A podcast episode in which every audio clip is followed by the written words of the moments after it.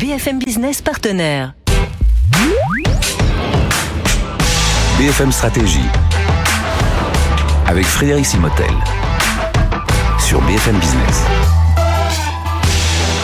Bienvenue dans cette nouvelle session de BFM Stratégie. On va parler comment partager la valeur, la stratégie de prix. Vous savez qu'avec Xavier Fontanet, on en parle souvent. Hein, ça fait partie des piliers euh, de la stratégie d'entreprise. Et bien aujourd'hui, on va en parler avec Jean-Manuel Isaré. Bonjour. Bonjour. Jean-Manuel, merci d'être avec nous. Vous êtes responsable mondial de la practice performance commerciale au sein du BCG. Euh, vous êtes l'auteur d'un ouvrage et on va en reparler dans un instant, alors qui n'existe qu'en anglais. Aujourd'hui, s'appelle Game Changer. C'est aux éditions Wiley, W-I-L-E-Y. Voilà pour ceux qui nous suivent en, en radio. Et on, on, va donc parler donc de ce, euh, de cette, de ce partage de la valeur, de cette euh, stratégie prix. Enfin, comment les entreprises aujourd'hui adaptent hein, évidemment leur prix euh, par rapport à tout un ensemble de choses. Euh, mais première chose, on va euh, donc votre livre Game Changer, le sous-titre c'est How Strategic Pricing Shapes Business, Markets and Society. Et ma première question, c'est ben voilà, pourquoi vous avez décidé d'écrire ce, livre? Voilà, Quel est le contexte un peu qui vous a dit il faut écrire un livre sur la, le partage de la valeur et la, la stratégie prix? Euh, la, stratégie de prix et les mécanismes de formation des prix sont un sujet qui peut être perçu comme relativement compliqué ou technique. Et ce qu'on a voulu faire avec ce livre, c'est le rendre plus simple et plus accessible, en particulier aux entrepreneurs, que ce soit pour les grandes ou les petites entreprises. Euh, et donc on a simplifié ce qu'est euh, une stratégie de, de, prix et on l'a stratégie, on, on l'a simplifié en faisant attention plus aux questions qui sont en amont des prix eux-mêmes comme par exemple quelle est la structure des prix plus que quel est le prix exact. Mmh. Et souvent les entreprises ne font pas assez attention à ces questions fondamentales et vont trop vite sur quel est le prix euh, de, de, ce produit ou de cet autre oui, produit. à l'instant T. À, à l'instant T, etc. Et les prix changent tout le temps. Mmh. Euh, penser de manière plus structurelle, par exemple, aux unités qu'on utilise pour le prix ou à comment est-ce que le prix varie, à quelles conditions et pourquoi, euh, permet d'avoir euh, des résultats des entreprises qui sont très améliorés, mais aussi de meilleurs résultats pour la société, ce qui est euh, ce qu'on dit dans, dans, le livre aussi. Oui, dans, le livre que je, représente, hein, je, le mets devant moi comme ça, vous pouvez, si vous nous suivez en, télévision, vous pouvez bien voir euh, ce livre Game Changer. Euh, une question justement, par rapport à, parce que là on a vu avec l'inflation, le Covid, etc., les entreprises ont, changé régulièrement leur, le, le, le, les prix, enfin ont, appris à changer fréquemment euh, leur prix, mais justement, c'était quelque chose qui existait avant ou pas, où on avait une plus grande stabilité, bon il y avait les soldes, où il y avait des, des produits en fin de vie et tout ça. Mais aujourd'hui, vous pensez qu'on a euh, tout a changé? Ben, C'est clair, sur les trois dernières années, les entreprises ont dû apprendre à changer leur prix bien plus fréquemment. Mmh. Euh, en plus de la tendance qui est venue avec l'inflation, il y a la tendance qui vient avec l'utilisation d'intelligence artificielle oui. qui permettent d'adapter les prix de manière oui. beaucoup plus flexible. Beaucoup plus rapidement en prenant, voir dans le magasin d'à côté. Rapidement, dans le magasin d'à côté, etc. Et donc ça, c'est une deuxième tendance qui vient de se rajouter, ce qui fait que dans à peu près toutes les industries aujourd'hui, on, on, a euh, une flexibilité des prix qui est bien plus importante que celle qu'on a eue euh, il, y a, rien que 5 ans. Il y a des exemples quand même. Hein. Si on prend l'exemple pendant la période de Covid, on a vu les prix dans, dans le luxe qui ont pas forcément bougé, voire même pour certains euh, augmenté en sortie de Covid en tout cas, et alors que ceux des matières premières euh, ont complètement été euh, explosés. Enfin voilà, comment vous expliquez tout ça? Ben, C'est justement ce qu'on essaie d'expliquer dans, dans le livre, c'est que différentes situations de marché conduisent différents, à différents comportements des prix. Mmh. Euh, donc on sait bien que dans les prix des matières premières, comme le pétrole ou le blé, oui. ils fluctuent sans arrêt en fonction de l'offre et, de la, et de la demande. Euh, mais dans le bâtiment, par exemple, les prix vont être fixés essentiellement en fonction des coûts. Alors que dans le luxe, le prix est fixé essentiellement en fonction de la valeur que les clients apportent. Mmh. Les coûts peuvent varier beaucoup en, en période d'inflation, alors que la valeur reste plus ou moins la même. C'est pour ça que dans le luxe, par exemple, pour les parfums, on n'a pas vu les prix augmenter euh, euh, ou, ou, ou, bouger beaucoup, alors que euh, sur les produits de grande consommation, on a vu les produits monter quand il y a eu des tensions sur les, mmh. sur les offres et puis redescendre un petit peu après. Et alors, Dieu, Dieu sait c'est important, hein, comment on établit ces prix. On en parle, je l'ai cité tout à l'heure avec Xavier, Xavier Fontanet qui intervient régulièrement dans, dans, ces sessions BFM Stratégie. Mais vous parlez l'importance de l'unité de prix. C'est quoi l'unité de prix? Euh, ben, Chaque fois que vous avez un chiffre, il y a une unité. Euh, et donc, euh, le prix d'une voiture, ben, on peut le, c'est un prix qui est naturellement par voiture. Mm -hmm. Mais on peut aussi presser une voiture par mois si on le price par mois, euh, ça permet d'avoir, de donner accès à bien plus de gens la, la capacité de, de, payer une voiture. Mmh. Mais si on est par mois, pourquoi est-ce qu'on ne serait pas par jour? Ouais. Bah, Tout d'un coup, c'est un autre marché. C'est le Et marché puis par kilomètre. Et, voilà. alors par kilomètre, bah, c'est les taxis. Mhm. Et même par trajet, et c'est la VTC. Et donc l'unité de prix a, a une importance énorme parce qu'elle permet de créer de nouveaux marchés. Mhm. Et donc pour les voitures, bon, ça fait euh, 100, 100, Ouais. 120 ans qu'on a les voitures, donc les, les marchés sont bien établis. Mais tous les nouveaux produits euh, sont une occasion de réfléchir à quelle est la bonne unité de prix. Mhm. Et on l'a bien vu en particulier pour, pour du digitaux, Ouais. euh, où on n'a pas de coût. euh, il y a une grande liberté de choix des unités de prix.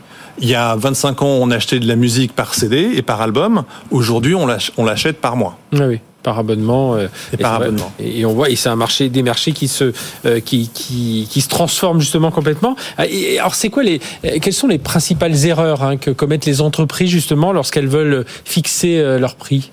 Euh, ben, une première erreur, c'est de, euh, en particulier pour les produits innovants, de, définir le produit et ensuite, ensuite de dire quel est le bon prix pour ce produit. D'accord. Il est bien plus avantageux de penser au prix, à la stratégie de prix Donc, avant même, Je au moment où on casque, définit. un super casque audio euh, et, et je vais arriver, c'est seulement à la fin, je vais regarder par rapport au marché où je vais me Voilà, situer. on, on regarde ça, déjà c'est où est le marché, où sont les besoins, quelle est la différenciation du produit et donc quelle est la stratégie de prix que je vais avoir.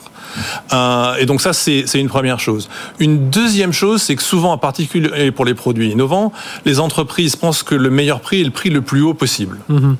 Et ça, c'est une erreur parce que le meilleur prix, c'est un prix. Le prix partage toujours la valeur entre la valeur qui va au client et la valeur qui va à l'entreprise qui, a, qui vend le produit.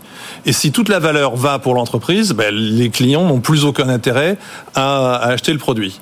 Et donc souvent, décider de comment partager de la valeur euh, permet aux entreprises d'avoir une stratégie plus long terme, à la fois de pénétration des marchés et de fidélisation des clients.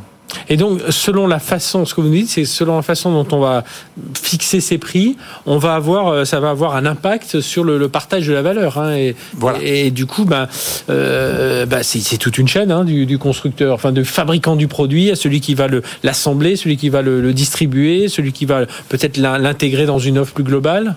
Voilà, donc sur, sur toute la chaîne de valeur, il y a des décisions de prise qui sont prises à chaque échelon, et à chaque fois, c'est un- une décision entre comment la valeur est partagée entre les, les différents fournisseurs euh, et les distributeurs, etc. Et donc, on- co- co- comment, comment on doit s'entendre justement autour de ce, de ce partage de la valeur? Parce que, euh, parce que j'imagine en plus, par rapport à un prix, parfois la, la valeur, elle doit être plus importante euh, en bout de chaîne qu'en début de chaîne. Alors voilà, donc euh, la valeur dépend. Euh, D'abord, il faut créer de la valeur. Et, et Oui. une, une fois, une fois que cette valeur est créée, elle dépend un peu à la fois euh, quel niveau de compétition on a. S'il y a beaucoup de compétiteurs qui font exactement la même chose que vous, Mhm. ben, beaucoup de valeur va aller vers les clients et, et moins de marge, moins de valeur pour pour les entreprises elles-mêmes. Mais souvent dans les produits qui sont très innovants, euh, la, la question de partage de la valeur devient euh, très très importante Oui. et en particulier pour les produits pharmaceutiques où on sait que les prix peuvent être très élevés. euh, il y a une question de quelle part de la valeur de l'innovation pharmaceutique doit aller à la société et aux patients et quelle part doit aller aux, aux- aux entreprises pharmaceutiques. Ouais, non, non, je, je trouve très intéressant votre euh, votre réflexion sur euh, justement avant de construire le, le, le, le produit, bon répondre aux besoins, oui, mais euh, trouver le bon prix aussi. hein. Et c'est vrai qu'on y pense parfois qu'à la fin ou dans, dans, dans, dans les choses, enfin souvent avec des startups avec qui on, on discute. Dernier mot. Alors, je ne sais pas si vous avez écrit ce livre Game Changer avec de l'IA générative, mais en tout cas, on l'utilise dans beaucoup de cas. Euh, et justement, euh, est-ce que l'IA générative, enfin, voilà, elle peut euh, impacter aussi sur la façon dont on pourrait fixer les prix? Alors, l'IA générative aide à fixer les prix, Mhm. mais il y a un, un, un- un sujet intéressant qui est tout le monde se demande si l'intelligence artificielle va remplacer les êtres humains. Ouais. Ben, une bonne manière de le regarder, c'est de regarder comment les modèles d'IA générative sont pricés. Si l'unité de prix, pour en, en revenir à ce dont on parlait, est euh, par un utilisateur, Mhm. ça veut dire que l'IA va aider la productivité de l'être humain. Ça va pas remplacer l'être humain. En revanche, pour un journaliste, si on se met à avoir un modèle qui est que l'on paye par article, Oui. la vocation du modèle, c'est de remplacer les. euh, D'accord. voilà. Donc pour l'instant, on paye notre abonnement personnel. Voilà. Ça, Donc ça- pour l'instant, Microsoft euh, euh, vend le, ces modèles Oui, d'IA qui sont inspirés par ChatGPT. Elle les vend par utilisateur. Et donc pour l'instant, il n'y a pas vocation encore à remplacer les humains. Donc c'est le jour où elle le vendra par euh, création de fichiers Excel ou de création de documents Voilà. Word, Le- où là on commencera à se poser Voilà, une, une fois que le, le prix, l'unité de prix est la tâche, euh, clairement l'am- l'ambition du modèle sera de remplacer les humains dans Mhm. l'exécution de cette tâche. Et alors, euh, vous, vous avez, c'est un, euh, ce que, pour décrire un peu le marché français, vous avez fait une- un schéma, c'est ça, avec un, bon, un hexagone, voilà ce qui. Bah, Oui, ce qui est, ce qui est intéressant, c'est que quand on a écrit ce livre, on a, on a cherché quelle est la meilleure manière de représenter tous les différents types de marchés. Et pour l'audience française, on s'est rendu compte que la meilleure, la meilleure manière de le représenter, c'est un hexagone. Alors, re- re- montrez, ouais, montrez-le, voilà. Et donc, expliquez-nous en quelques Il y, mots. a, il, y a, il y a- il y a sept types de marchés et, euh, et qui vont entre euh, les marchés où les prix sont fixés par les coûts, les prix sont fixés par la valeur, fixés par la compétition Mhm. et d'autres euh, modes de fixation et au centre le, le fixation dynamique des prix.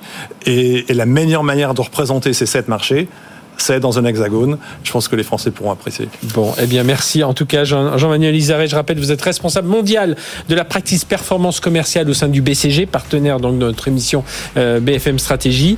Euh, tiens, oui, j'ai oublié de dire. Pourquoi vous l'avez fait en anglais? C'est parce que vous vivez, vous vivez aussi aux États-Unis depuis une vingtaine d'années, donc vous avez bien saisi tout ça. Vous êtes l'auteur de ce livre, Game Changer, euh, euh, Game Changer How Strategic Pricing Shapes Business, Markets and Society. C'est aux éditions Wiley. Euh, je pense que sur, euh, voilà, sur toutes les bonnes plateformes, euh, il est au bon prix, j'imagine. Vous avez bien. Euh, oui, Prix parfait. prix parfait. Voilà. Merci d'avoir été avec nous. Allez, à très bientôt pour une nouvelle session BFM Stratégie.